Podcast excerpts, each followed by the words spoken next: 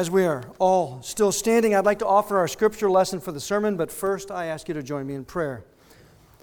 Heavenly Father, I do pray once again that you, by your powerful Holy Spirit, that you will bore out our ears so that your living and active and sharp word will penetrate, shape us continually to the image of Jesus Christ according to your promise. And now may the words of my mouth and the meditations of our hearts be acceptable in your sight. For we pray this through Jesus, the Word made flesh. And all of God's people said, Amen. Amen. Our scripture reading today comes from the 90th Psalm. I'll be reading the last two verses of Psalm 90, verses 16 and 17. Let your work appear to your servants and your majesty to their children. Let the favor of the Lord our God be upon us and confirm for us the work of our hands. Yes, confirm the works of our hands. Thus far, the reading of God's word, and all of God's people said, Amen. You may be seated. Today's sermon is titled Beautifying the Church. Beautifying the Church.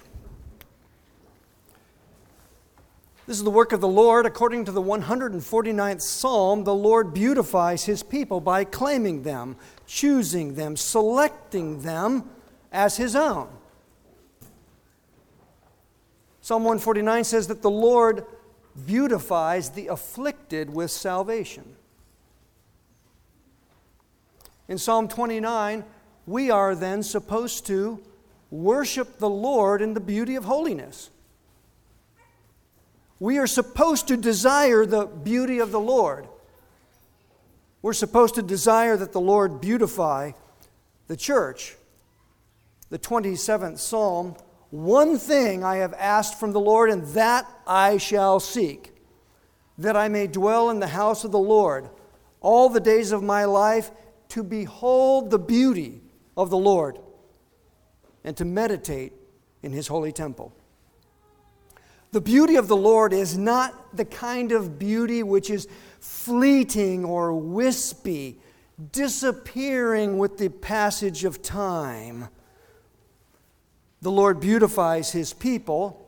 He shares his ways with us, and we are to display his ways.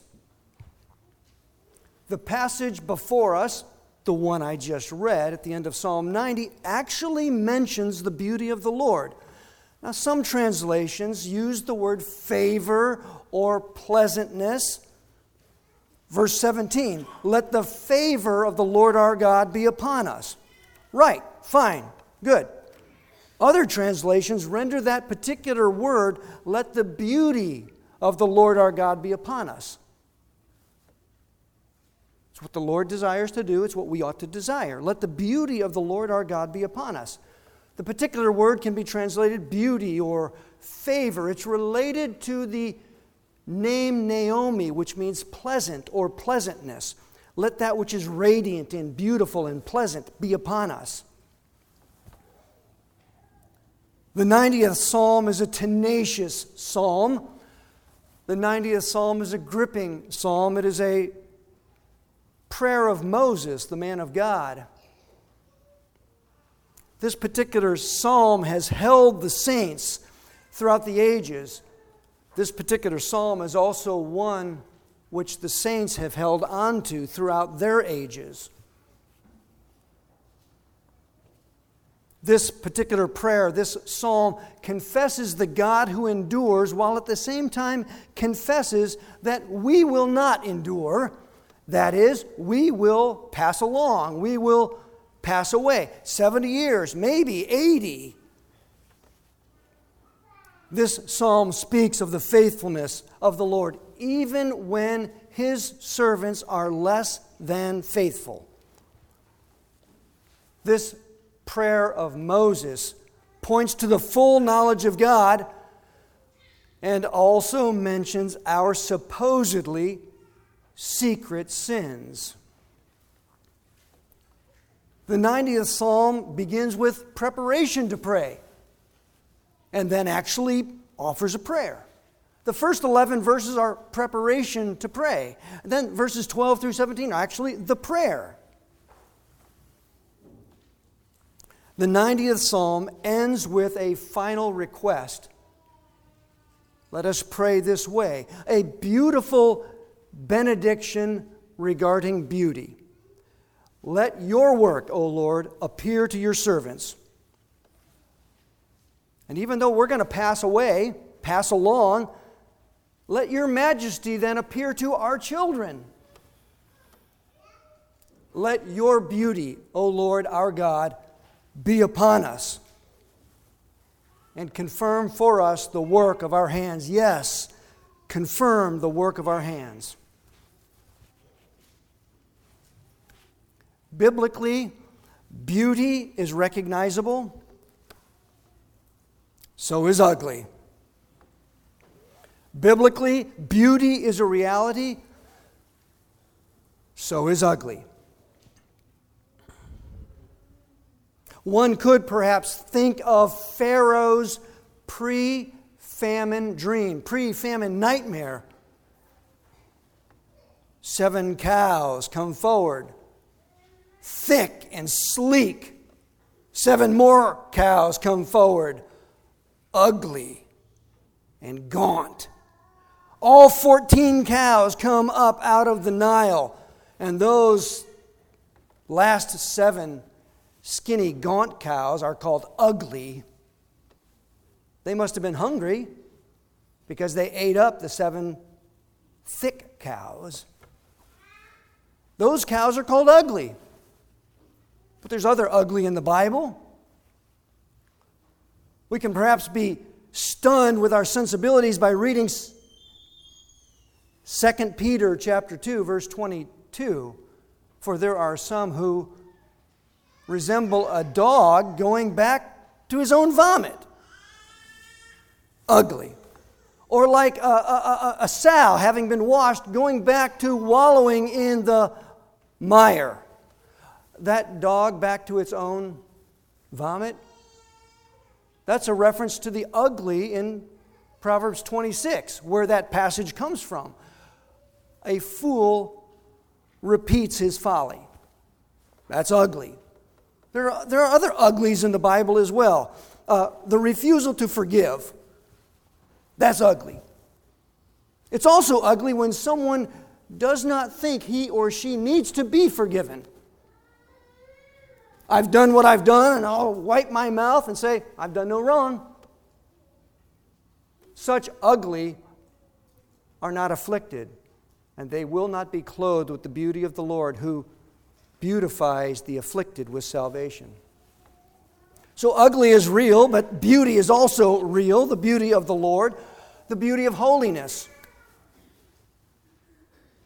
the beauty of forgiveness, the beauty of reconciliation, the beauty of not thinking so highly of oneself that you will not ever serve someone else. The Lord beautifies His church let me phrase that another way. The Lord beautifies his bride.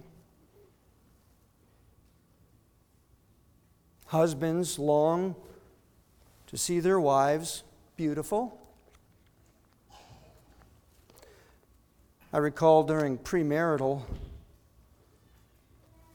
the pastor who led us in our premarital counseling, Pastor Swank, actually gave me a challenge. He said, Jeff, I challenge you live with your wife in such a way that she is more beautiful in five years than she is today.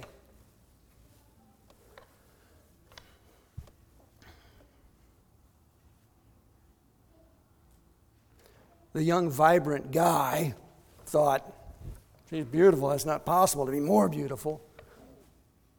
Then I realized what a high and weighty calling the, the beauty of the bride is observed by her beloved in Psalm 45. Yes. In Ephesians 5, the Lord's care for his bride, the church, is such that he might present her in all of her radiance, all of her glory. The Lord's beautifying of his bride, the church, that he's doing right now is a foretaste of what's to come. Revelation 21. And then I saw the holy city, New Jerusalem, coming down from heaven from God, as a bride adorned for her husband. Now, all of us have caught glimpses of this over the years.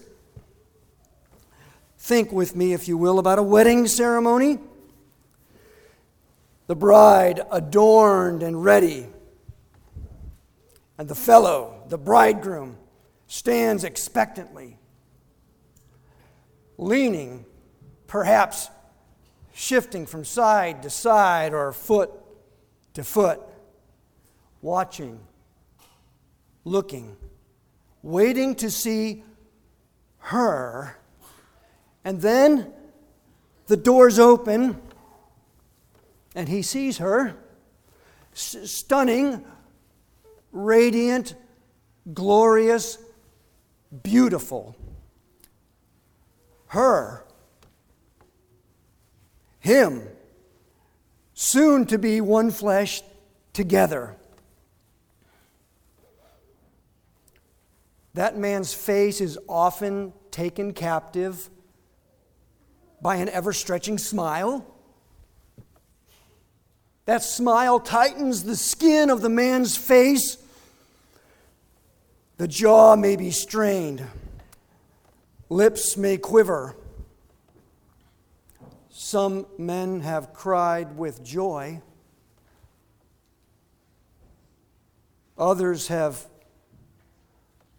dipped with laughter of joy the wonder of it all. She is present. His gaze is riveted. His face then glows. He beholds her beauty.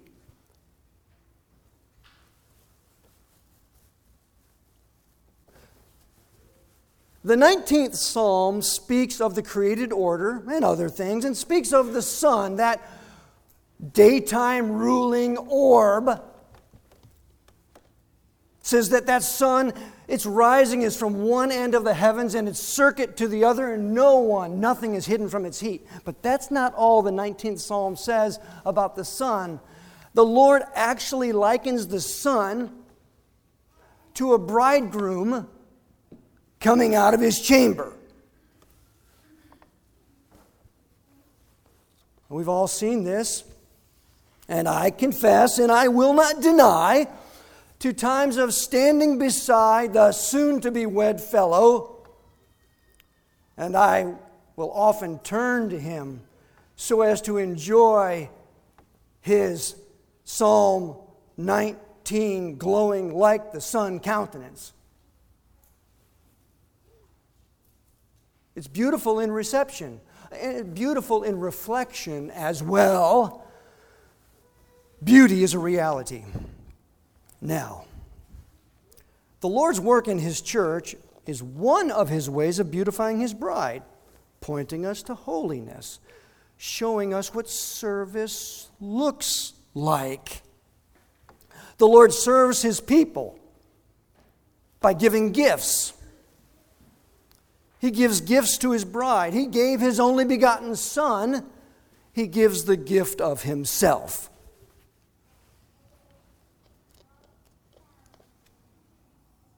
The Lord serves his people not because we are so beautiful and have everything together, but because he is so loving and shares his beauty with us, the afflicted and the unworthy. The Lord serves his people and he gives servants to serve his people, and they are supposed to show his beauty in serving one another.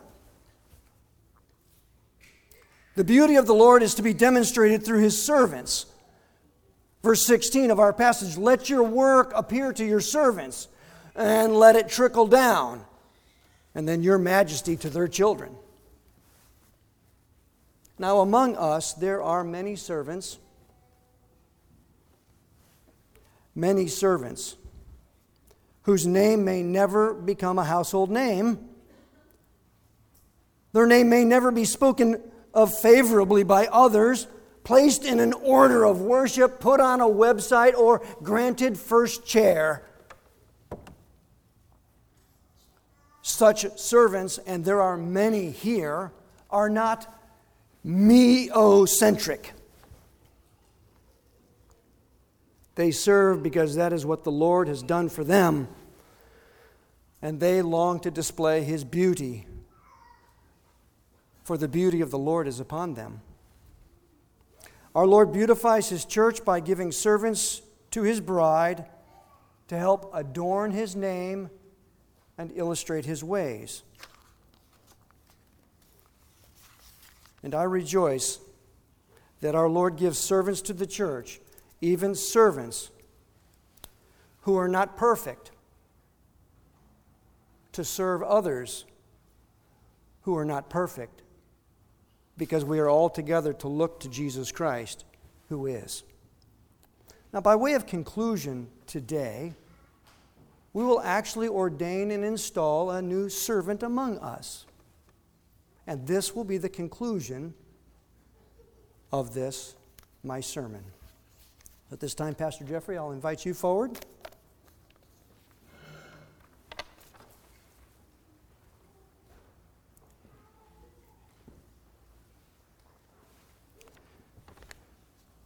Mr. Whittlesey, if you will come and stand between us.